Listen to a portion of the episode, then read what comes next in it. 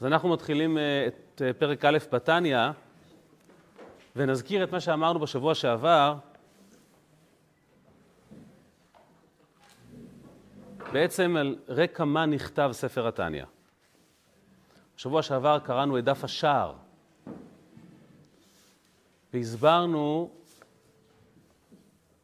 שהסיבה שספר התניא נכתב בכלל, כי לא חסרים ספרים ביהדות בטח ספרים שמנחים את היהודים מה צריכים לעשות. אז מה צריכים לעשות, זה אנחנו יודעים. החוסר שנוצר זה מה עושים כשהעשייה הזאת לא הופכת, לא הופכת להיות יחסים, ליחסים. זה כמו בעל, לצורך העניין, שאומר, אני עושה כל כך הרבה דברים בבית. אני עובד, אני מוריד זבל, אני... ועדיין אשתי לא מרוצה. והוא צודק. כי המון דברים טכניים הם לא ערובה ליחסים. כי ליחסים יש תדר אחר. זה שאתה עובד, אה, מצטיין בעבודה שלך, זה לא אומר שהפעולות שה, שלך יתורגמו ל, ליחסים עם הבוס. זה לא הכוונה, נכון? גם בבית פעולות טכניות לא בהכרח מתרגמות ליחסים. אבל מסתבר שהקדוש ברוך הוא מצפה מיהודי לנהל איתו יחסים. איך למדנו את זה? כי אמרנו שכל ספר התניא נכתב על בסיס הפסוק, להבין את הפסוק, כי קרוב אליך הדבר מאוד בפיך ובלבבך. הלב הוא מקום של רגש. ומסתבר שהקדוש ברוך הוא רוצה את הרגש שלנו. וזה כבר אופרה אחרת. כי אם הקדוש ברוך הוא מבקש להניח תפילין, בסדר, ישנה אה, מתודה ברורה איך מניחים תפילין. איך אוכלים מצה בפסח. אבל איך נותנים את הלב? מה זאת אומרת לתת את הלב? לזה קוראים יחסים. איך אני הופך פרקטיקה מעשית ליחסים, ללב, ובפרט שהפסוק אומר שזה קרוב מאוד. זאת אומרת, זה הדבר הכי פשוט שיש. אנחנו רואים שזה לא עובד כך. הדבר הקשה ביותר זה להפוך את זה ל... ליחסים. הדבר הקשה ביותר הוא לתת את הלב שלך למישהו. זאת אומרת, הקדוש ברוך הוא העניק לך את עצמו, ואלו המצוות שאנחנו עושים, והוא דורש בתמורה את הלב שלך.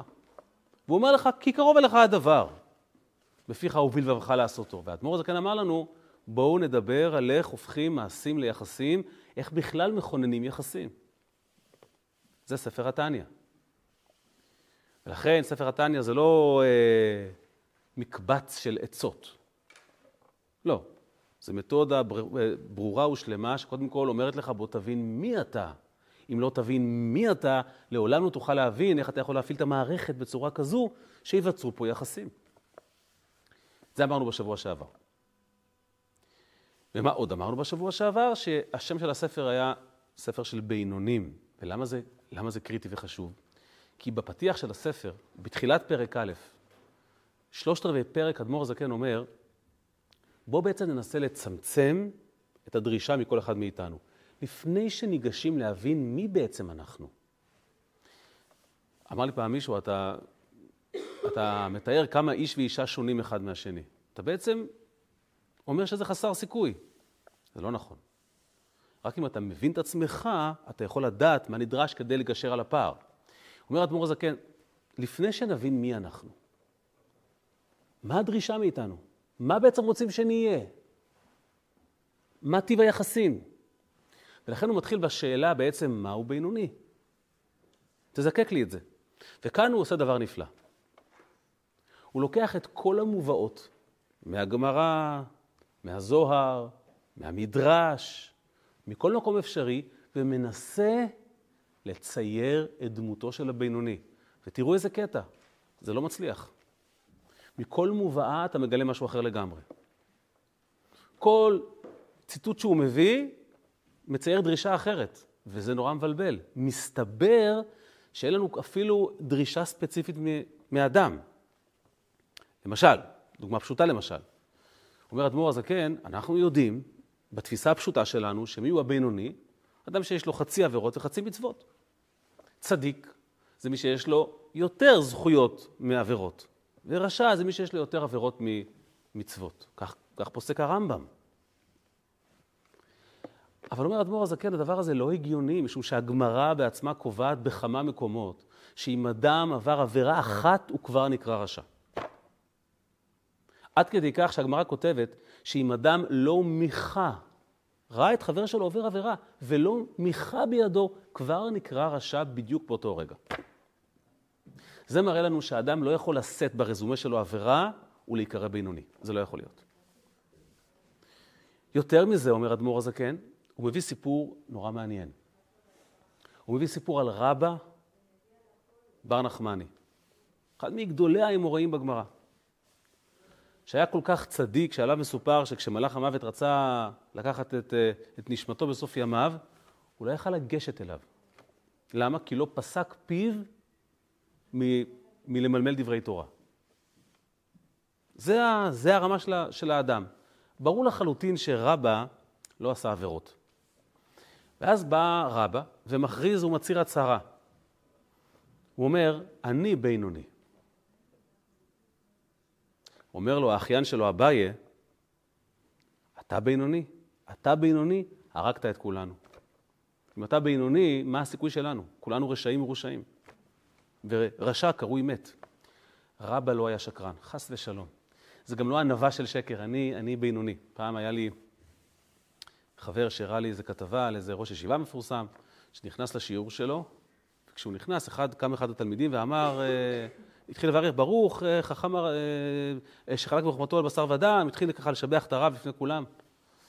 אז הראש ישיבה הזה התחיל לצעוק עליו, אני כלום, אני אפס, אני, אני שום דבר, אני בור ועם הארץ. אז אמר לי החבר, תראה, תראה איזה ענווה יש לראש ישיבה הזה. אז אמרתי לו, תשמע, אני לא יודע. אותי מסקרן מה היה קורה אם הקהל היה מגיב ב... נכון, אתה באמת אפס. אז איך הוא היה מגיב? זה היה המבחן. רבא לא התעסק עם ענווה של שקר, זה שטויות, זה לא, זה לא, זה קשקוש. אם הוא אמר ענה בינוני, הוא האמין שהוא בינוני. איך יכול להיות שבינוני מחזיק ברזומה שלו חצי מאזן עבירות וחצי מצוות, ורבא חשב שהוא בינוני? הוא באמת חשב שיש לו במאזן חצי מחייו עבירות? זה לא יכול להיות. אומר אדמו"ר הזקן, אז מה דורשים מאיתנו? אתה חייב לפני שניגשים לשאלה איך עושים, מה רוצים? ואם כבר נגדיר את הבינוני, בואו נגדיר מיהו צדיק ומיהו רשע. והוא פשוט אוסף את כל המובאות הללו, והוא מגיע למסקנה אחת. מסקנה שהיא מהפכנית. זה הפצצה הראשונה שאדמו"ר הזקן מטיל בספר התניא. מסתבר שהבינוני שעליו אנחנו מדברים, שזו הדרישה מכל אחד, זה בינוני שלא עבר ולא יעבור עבירה מימיו. זה הבינוני. כי אחרת, לא מובן מה שהגמרא אומרת, לא מה, ש, מה שרבא אומר. רגע, אז איך, זה, אז איך זה יושב עם הרמב"ם? התשובה היא שיש בינוני משפטי ויש בינוני מהותי. יש דה פקטו ודה יורו, מה שנקרא. משפטית, כשאדם מגיע לשמיים, הוא נשפט לפי רוב מעשים. כי בית המשפט שופט אותך על פי מה שעיניו רואות. אין לדיין אלא מה שעיניו רואות. חד משמעית. אומר אדמו"ר הזקן, אנחנו לא עוסקים כאן בדיון משפטי. כי משפטית לא צריכים את התניא, תפתח שולחן ערוך. אנחנו עוסקים בשאלה של יחסים. אדם בבית שלו יודע שהוא לא נבחן משפטית, אבל הבאתי פרחים, אבל בלי חיוך. מה אכפת לחיוך? אבל הבאתי פרחים. אומר אדמו"ר הזקן, בהגדרה המהותית, בהגדרה של עולם היחסים, בינוני לא יכול להחזיק ברזומה ולו עבירה אחת. כי עבירה אחת מפרידה אותך מהקדוש ברוך הוא ופוגמת ביחסים. ולכן, כשרבא אמר, אני בינוני, הוא התכוון לזה. כי באמת לא היו לו שום עבירות. אפשר לטעות ולהתבלבל בין צדיק לבין בינוני. ורשע הוא מי שיש לו אפילו עבירה אחת.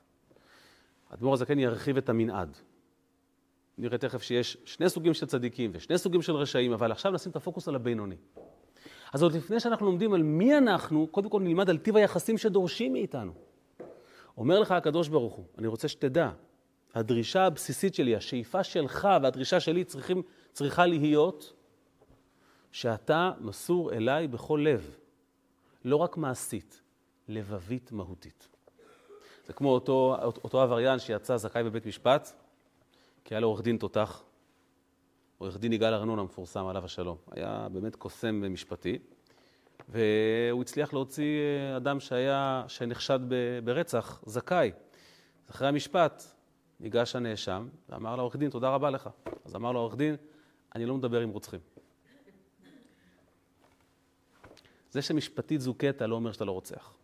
אומר אדמו"ר הזקן, הספר הזה לא יעסוק משפטית, הוא יעסוק מהותית, כי יחסים לא נבחנים בבית המשפט, הם נבחנים בקשר ביניכם. ובבגידה אחת, אתה כבר לא מנהל פה יחסים. לכן רשע שמחזיק ברזומה עבירה אחת, כבר לא יכול לקרוא לעצמו בין הצדיק לרשע. הוא כבר רשע. עכשיו, אני יודע מה אתם, מה, מה אתם חושבות לעצמכם. זה חב"ד. אמרו לנו שחב"ד נוטעים תקווה, והכל חיובי, והכל טוב. הרגת את כולנו עכשיו. בינוני זה מישהו שלא עושה עבירות בכלל? איפה? איפה אנחנו? אז זה בדיוק הפוך. אני זוכר שזו הייתה אה, אה, תחושה שלי בשיעור טניה שפעם עשיתי בבית חב"ד. אנשים אמרו לי, תקשיב, השיעור נגמר, הספיק לנו. לא רוצים לשמוע הלאה. אבל זה, אבל זה בדיוק הפוך. למה זה בדיוק הפוך? היסוד הראשון לכל נפילה זה חוסר ההבנה מי אתה באמת. אדמו"ר הזקן רוצה שלא תהיה מופתע כשאתה נכשל. דע לך, להיות בינוני זו רמה גבוהה מאוד. מאוד גבוהה. אפשר להגיע אליה, אנחנו נלמד איך, איך אפשר לשאוף להגיע אליה. אבל אם עשית עבירה, אל תהיה מופתע. אין, עזוב, אני לא שייך לכלום, אני ממילא עושה עבירות. מה ציפית? יש לך יצר הרע, יש לך נטיות, להיות בינוני, או-הו. זאת אומרת, אם אדם מראש אומר, תשמע, אני אהיה בעל תותח, ואחרי חודש הוא מגלה שזה לא עובד, אז הוא עוזב ושברו לב את הבית. אבל אם מראש הוא יודע שזה לא עובד כך, החיבור הזה הוא מורכב, הוא מהעיניים שלה, הדברים נראים אחרת, וייקח זמן שתבין מה היא רוצה. אז אוקיי, אז נכשלנו פעם אחת, לא קרה שום דבר. הפתיח של ספר התניא הוא פתיח נוקב. כי אתה לא יכול להתחיל יחסים אם אתה לא ברור. תקשיב, בגידות לא יהיו פה. אבל אם קרה, ואם נכשלת, אל תתפלא, אתה יודע, להיות בינוני זה, זה דרגה. רובנו נמצאים בשאיפה. ולכן זה מאוד מאוד מאוד חשוב. ולכן הבינוני של התניא הוא לא אדם אומלל, הפוך. אנחנו עוד, עוד נלמד עליו, ננתח אותו. הוא אדם שכל החיים נאבק. הוא אדם שכל החיים נלחם לשמור על הגזרה שלו, הגזרה הרוחנית שלו. בניגוד לצדיק, שתכף נראה שהוא חי באמת בספירה אחרת לגמרי, יש לו אתגרים משלו, אבל עבירות הן לא אופציה בכלל. וגם פה יש כמה דרגות של צדיקים, ורשע, שזה מתחיל מעבירה אחת בהיסטוריה, עד, עד רוב עבירות. אבל אומר אדמו"ר הזקן, כשמדברים על יחסים, צריכים להיות ברורים. אין מקום לעבירה. זה לא אומר שלא תיכשל, אבל בתפיסה, בתודעה שלך, אין מקום ל... מה עשיתי? אז מה קרה? אז מה את כועסת? אז מה, מה, מה, מה עצבים? אז מה קרה? אין לזה מקום. זה עולם מאוד חד משמעי. בעולם משפטי, אם תלכו לרב ותגיד, אבל מה עשיתי? בסך הכל היא אמרה שאני לשטוף כלים, לא שטפתי. אתה צודק. אתה תהיה צודק. איך אומר הרמב"ם, חצי עבירות, חצי מצוות, חצי קיור ניקית, חצי קיור לא ניקית, אתה צודק. כלומר, מספיק שכוס אחת שטפת יותר מאשר ביקשו ממך, אתה כבר צדיק. היא לא ביקשה להוריד זבל והורדתי זבל. אתה, משפטית אתה צדיק, הרב צודק. אבל עם צודק לא בונים מערכת יחסים. ולכן הבינוני המהותי, היחסי של הרגש, לא מוכן, לא מוכן להסכים, לא שהוא מצליח, אבל הוא לא מוכן להסכים כתפיסה אפילו לעבירה אחת. זאת אומרת, נכשלנו, אנחנו נעבוד על זה, אנחנו נתקן את זה, אבל לא נסכים עם זה. לא נחבק את החולצות ונאמר, מה, אני חלש, מה אני אעשה? נו, זה מי שאני. סבבה, זה מי שאתה, בוא תעבוד על זה. לא דרשו שתהיה צדיק, זה ספר של בינונים, אבל אל תסכים להיות רשע. אם זו לא התפיסה שלך, לעולם לא תוכל לכונן יחסים. אתה תמיד תעבוד על הציר המשפטי, ותגיד, אני צודק, אני צודק, מסכנה אשתך. או מסכן בעלך כמובן. אם צודק, לא בונים בית. לכן ההתחלה של פרק א' בתניא עוסקת בהגדרה המהותית. שנבין שהגדרת היחסים היא מהותית ונבין מהי. אין מקום לעבירה אחת, ואל תתפלא אם עברת עליה, כי זה באמת דרישה גבוהה, אבל זה המקום הגבוה שאליו מכוונים יחסים. ועכשיו אומר האדמו"ר הזקן, once הבנת את זה, ובאמת הבנת שיש מעט צדיקים בדור,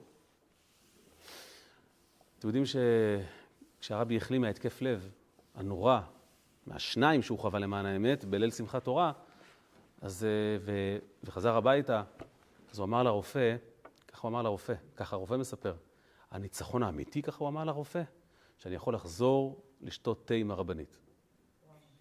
ככה הוא אמר. זה, זה, זה היה חסר לי, השעה של התה ביחד. כי הוא היה בחדר שלו במשרד כל, ה, כל החודש הזה. אז תגיד, טוב, נו, בסדר, זה צדיק. נכון, זה באמת צדיק. זה, זה באמת צדיק, אבל הבינוני לא עובר עבירה. הב... אם, אתה, אם אתה שואף להיות בינוני, זאת אומרת, בין הצדיק לרשע, לפחות בתפיסה תשאף להיות כזה. אולי זה לא יעבוד לך, כי הצדיק באמת חש ככה. זה מה שהיה חסר לי. לפחות תאמר את זה, לפחות תנסה להרגיש ככה. ואל תסכים עם נתק. אבל תגיד, שמע, מה לעשות, נו? מה אני אעשה? אבל אין לי זמן להתקשר, אז אין לי זמן. אוקיי, סבבה. אתה אחלה עובד, אתה מנקה בית נהדר, אתה לא בעל. עכשיו אומר אדמו"ר הזקן, אחרי שהבנת את זה, אפשר להתקדם לחצי השני של הפרק, אז מי אתה? אם הבנת מה המשימה שלך, בוא נבין, בוא נבין מהו ארגז הכלים שאותו קיבלת. ועל זה נלמד בשבוע הבא, בחציו השני של פרק א' בתניא. שאלות? או שאין?